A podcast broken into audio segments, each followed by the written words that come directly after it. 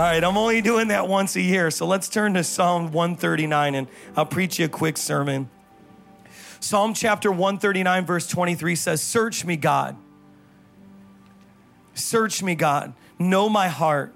Test me and know my anxious thoughts. See if there's any offensive way in me and lead me.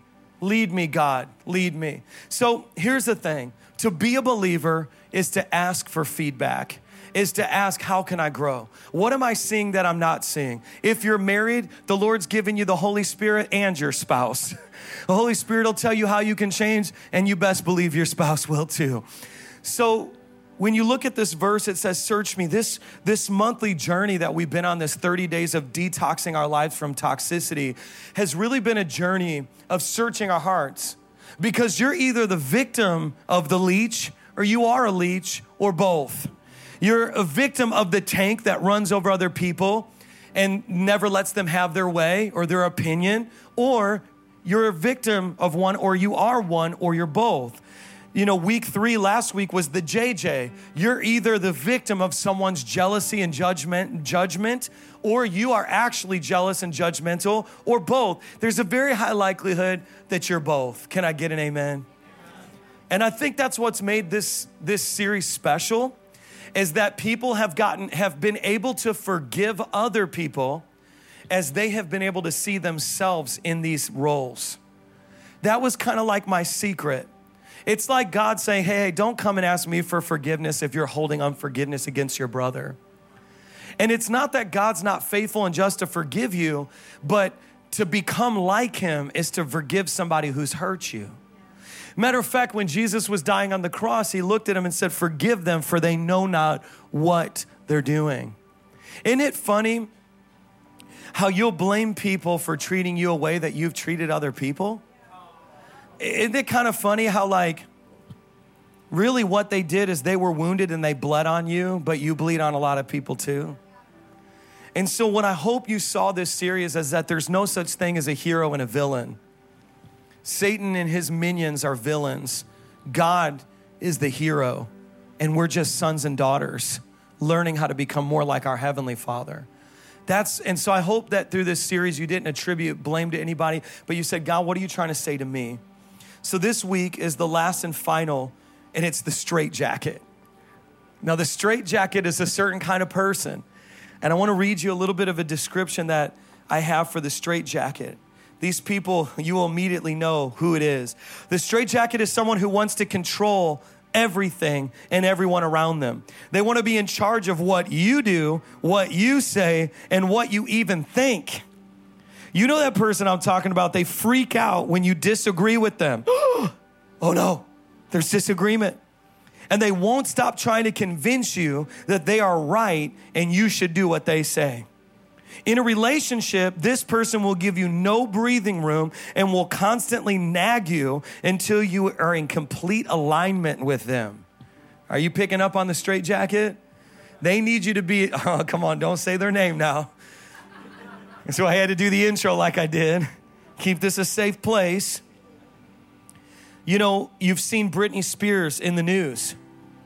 And what she was pleading for is control over her own life because people had controlled every aspect of her life. You know, it was very clear that people were pushing their boundaries. And oftentimes, when you give someone a little control, thinking that that's going to make their control go away, you actually feed the beast and they want more. And so you cannot solve control with control. You cannot give them what they want because when you come into alignment with them one time, you'll have to come into alignment again and again and again. And all you're doing is proving to them that you'll sacrifice your opinion, or worse, you'll sacrifice what's right for their opinion. And you'll begin to build this relationship of toxicity with the straitjacket. Guess what? I don't need all of you to be in agreement with me. You can have unity you can have intimacy without agreement. Oh, now I know you all don't believe that because we've been the most disagreeable and, dis, and uh, been in disunity more than ever before in human history. But I'm here to tell you that sometimes I, you don't have true intimacy until you've had a true disagreement. I've been saying this this whole series. You know, those cu- couples that come to me, we're getting married. And I'm like, well, well, how do you fight? And they're like, we never fight. And I'm like, you've never been intimate. Because there's something about the freedom to say, I think this and I feel this, and someone else has the freedom to say, I think this and I feel this, and then you to be able to unify over that. And then I'm gonna bring a word out that you have not heard in a long time. Are you ready for this? You're gonna shudder. Compromise. What? Compromise. What would happen if you honored the way that they saw things? And so we got to look at this.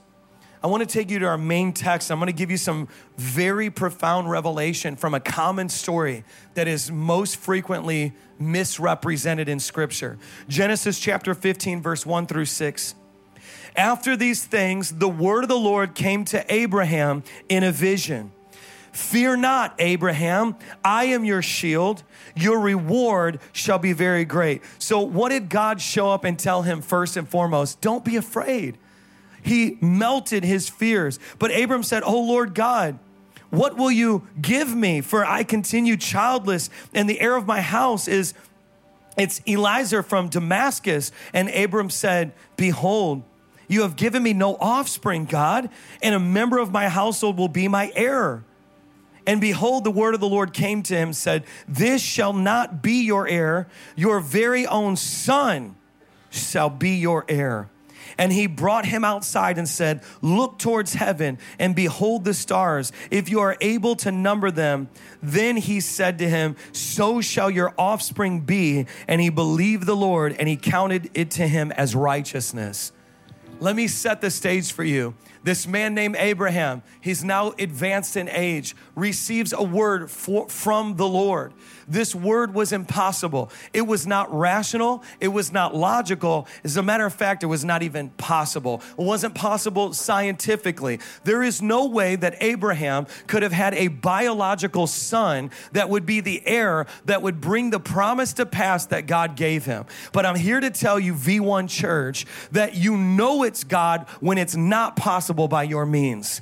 You know it's God when your bank account can't fund it. You know it's God when your existing friendships and relationships are not enough to open those doors. You only know it's God when you know it's outside of your ability to fulfill it. That is the fundamental element. Now, many of you have been given visions from God. You have been given a dream from God. You didn't ask for it.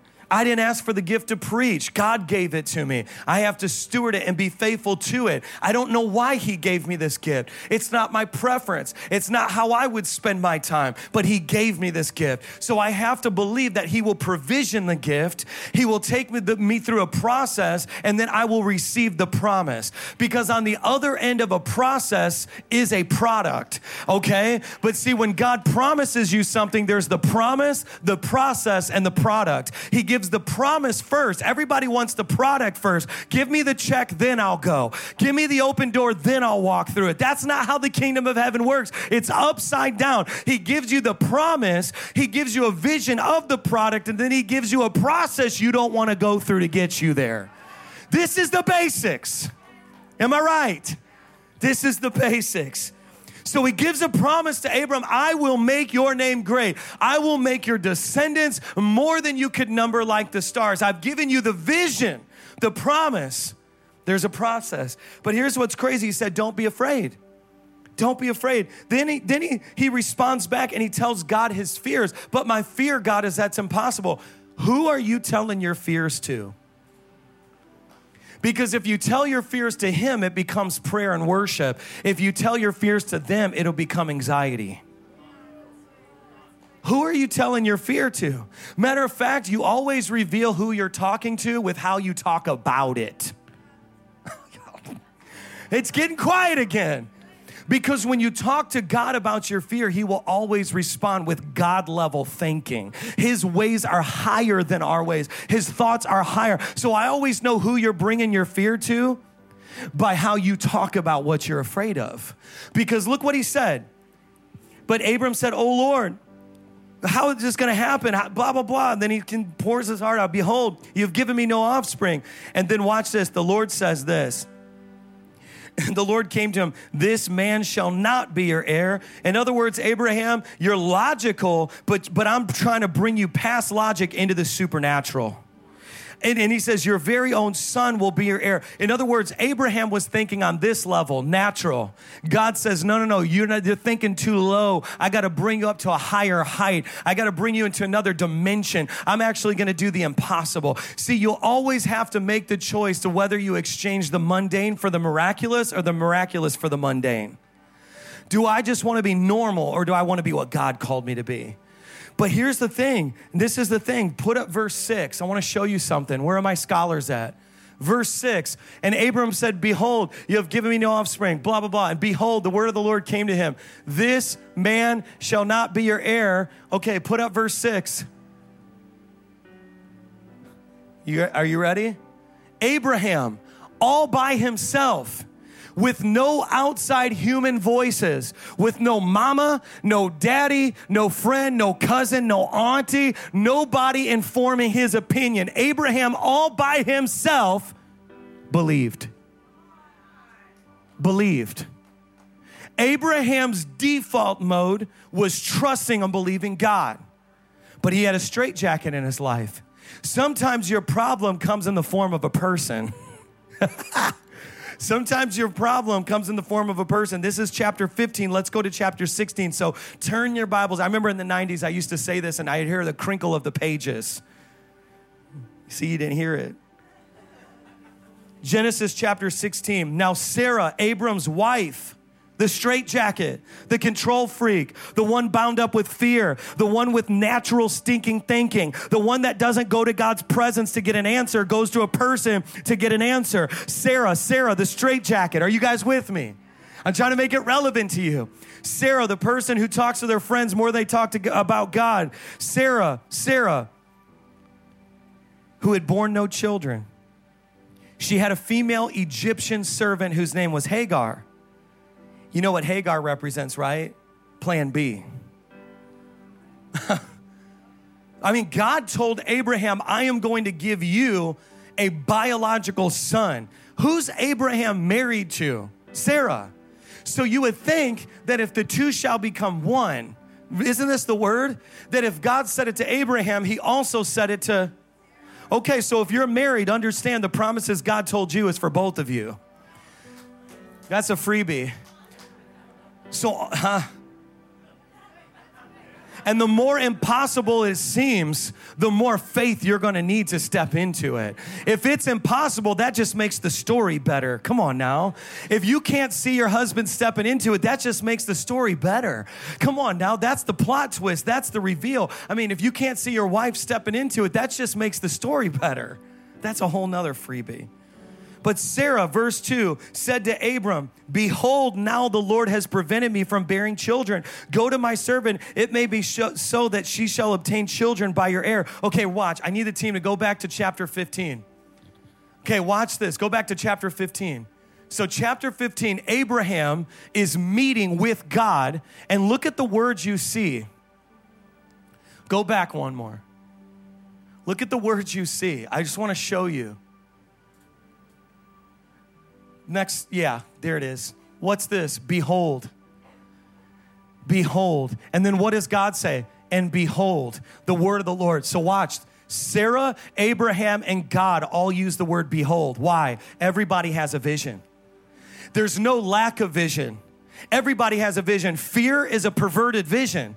Fear is you envisioning yourself failing, envisioning yourself dying. It's still a vision though. People say, oh, we have no vision. Oh, you have a vision. It's just the wrong one. You have a demonic vision. You have a satanic vision. You have a carnal vision. You have a sinful vision. I mean, before you've ever cheated on somebody, you envisioned yourself doing it and your vision became reality. That's why Jesus said, if you've done it in your mind, you did it because he understood everybody has a vision.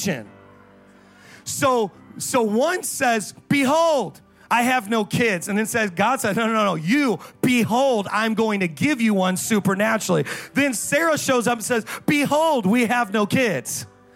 Who are you listening to? Who are you allowing to disciple you? Let me give you a freebie for two weeks from now when we start our discipleship series. You're all disciples. Who are you learning from? Oh, that's, yeah, I can't wait for that one. Behold, now let's go back to chapter 16. Go to my servant, and she's basically saying, Sleep with the Egyptian woman who's younger, who can give you a kid the natural way. Now, Hagar represents compromise, ungodly compromise. So basically, what she's saying is, this thing can only be done in the natural if you do it like this. In other words, God called me to move to this region, but I can't afford to live there, so I'll stay here. That's Hagar. God told me to pursue this vision for my life, but I don't think that I can do it because I'm not that talented, so I'll just settle for a job I hate. That's Hagar. Hagar is symbolic of compromising to your own vision, this perverted, distorted vision. And then it says in verse 4 he went to Hagar, so he came into agreement with her, his wife Sarah and her vision, and she conceived. And when she saw that she had conceived, she looked with contempt on her mistress. She didn't even like the plan that she was controlling. Isn't that just like a control freak that they don't even like the outcome that they produced? Everybody hates the boss who controls everybody, and the boss makes a self fulfilling prophecy because the boss treated everyone like they hated them. And then when they manifested that vision, they said, Wow, I guess these people are not loving. Is it that I'm not loving or you prophesied me hating you for a long time? You're gonna fail me. You're gonna leave me. You're gonna, you talk like that long enough, and that person will fulfill that vision. Because your mouth and your words have what? Life and death, power, power. And so all of a sudden, Hagar looks with this woman with contempt. Now, there's a little fact in there that you may have missed, and we're almost done. 10 years. So God spoke this promise 10 years passed, but because because Sarah selected Hagar and went into the and went into this mode of control, they lost 10 years. How many of you have ever felt delayed because you tried to control a situation? Have you ever felt like, man, God, I think that delay was on me. You could have done it that moment, but I took the long way around because I tried to control. I got three points for you. Point number one is this impatience rushes God's promises and delays the process. Impatience. What impatience will do is it will rush God's promises and delay the process. Impatience impatience. Romans chapter 8, verse 25. This is our memory verse. I was in the kids' ministry before I got up here, and I was ministering to your kids. And by the way, two kids told me that, that, that their favorite place is V1 Kids, and I almost cried. They said, This is my favorite place. And he said, You get more kid tickets. Here's our memory verse today, church Romans chapter 8, verse 25. But if we hope for what we do not yet have, we wait for it patiently. For if we hope for what we do not yet have, we wait for it patiently. Let's say that together. We wait for it patiently. We wait for it. We wait for it patiently. If we hope for what we do not have, we wait for it patiently. That's medicine for your soul. Why? Because you say, God, you said it, I believe it, that settles it. And I'm going to wait for it patiently. Why? Because it's out of my hands. Which leads me to number two. In order to take matters into your hands, you have to take them out of God's hands.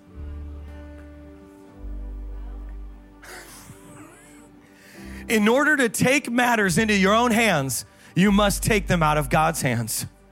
I'm now see, I told you it was going to get real quiet. Because we feel like, but Pastor Mike, you don't understand. What's the difference between control and leadership? Want me to tell you? Your motive. The difference between control and leadership is your motive. If you're motivated by fear, you will control. If you're motivated by the love of the Father, you'll lead. See, when I used to be a high school teacher, you'd come into my classroom, every kid would be quiet. Every kid would be focused and learning. There were no such thing as a bad kid in my class. Teachers would come to me and they'd look into my classroom and they'd say, I can't believe you got them to act that way. And I say, Well, guess what the difference is? Me and you.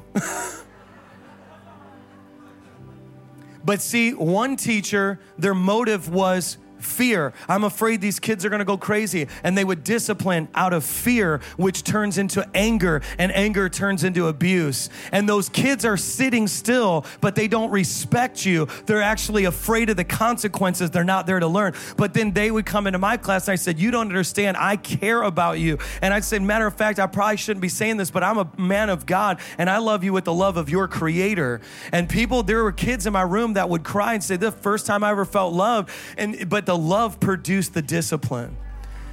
And I'm only saying that because the motive is what determines it. Two classes are completely silent, one group sitting in fear, and the other one diligently saying, I'm loved in this environment. So, you guys see it? So, the difference is when you take things out of God's hands and place them in your own hands, you've, it's like, why are you doing that? Why are you doing that? Proverbs chapter 25, verse 26 says, like a muddied spring or a polluted fountain is a righteous man or woman who gives way before the wicked.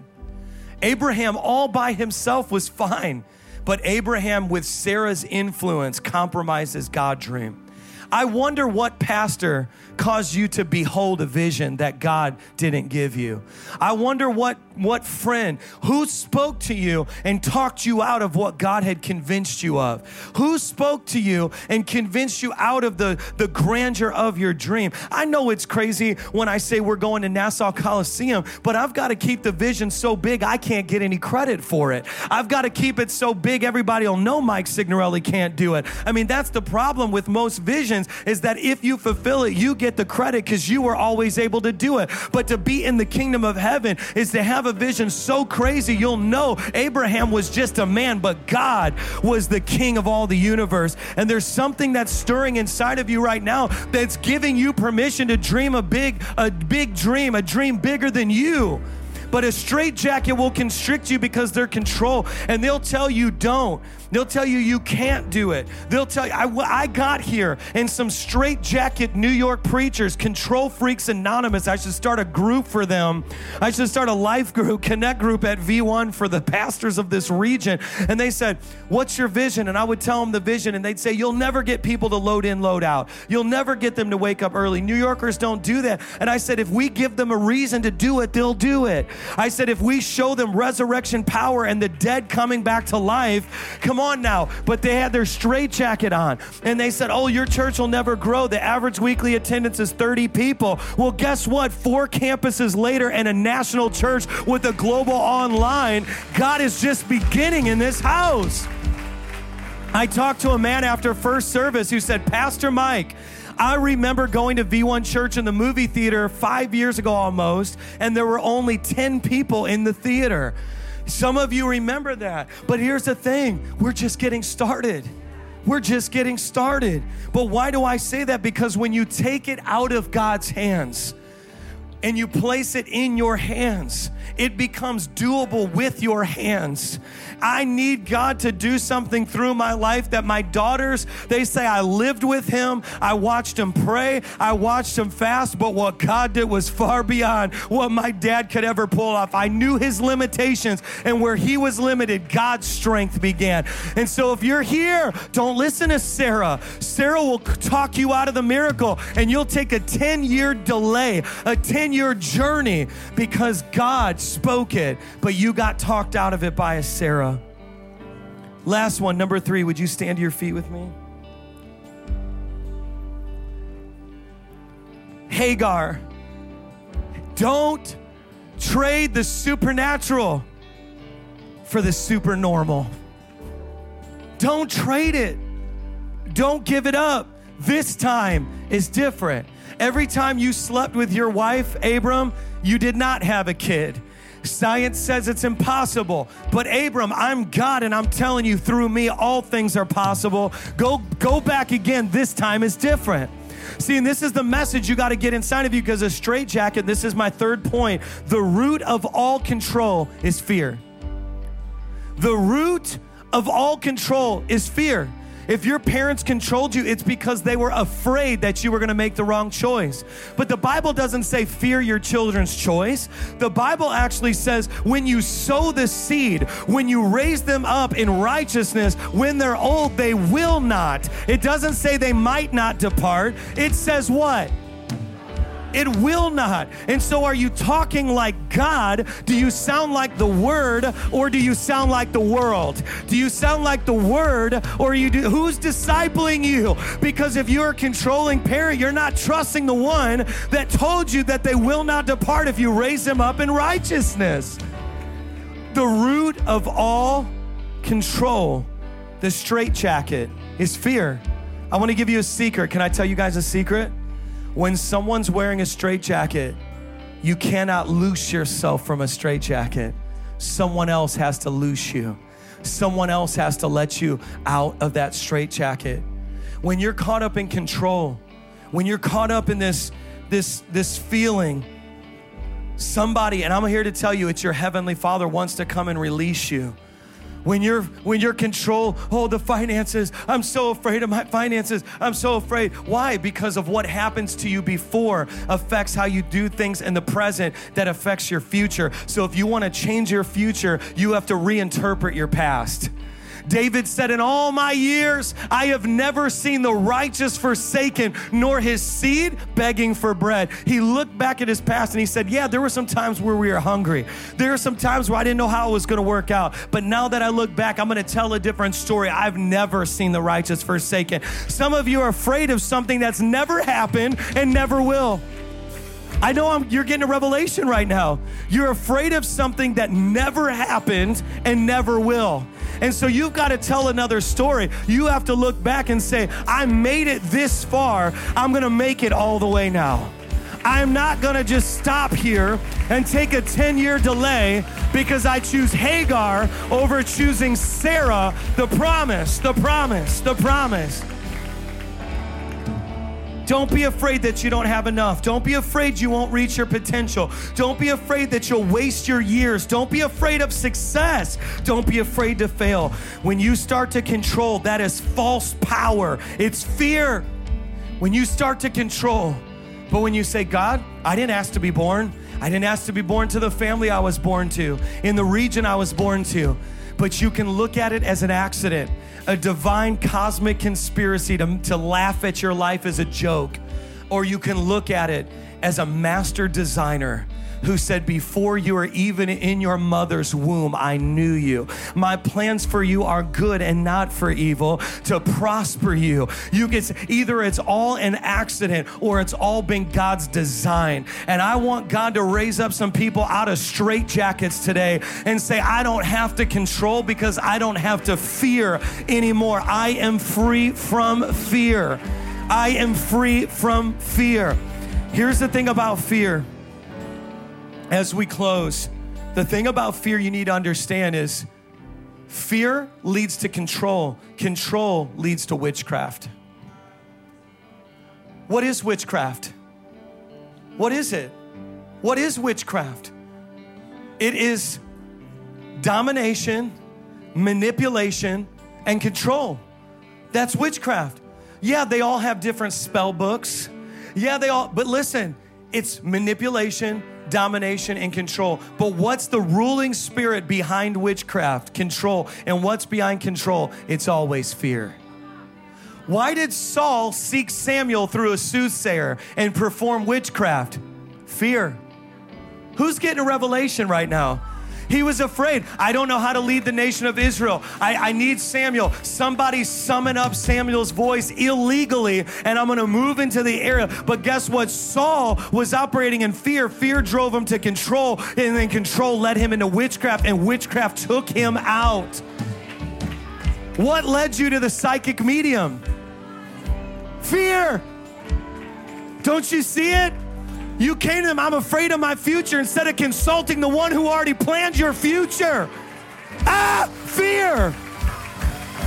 And so everybody's fighting witchcraft, but I want to fight fear. Because when you defeat fear, witchcraft bends its knees It says, I don't need a psychic medium. I'm going to the very one who planned my entire life. I'm not taking a 10 year journey with Hagar. I'm going all the way with Sarah. I don't have to wear a straight jacket. I'm in my right mind because I've got the mind of Christ.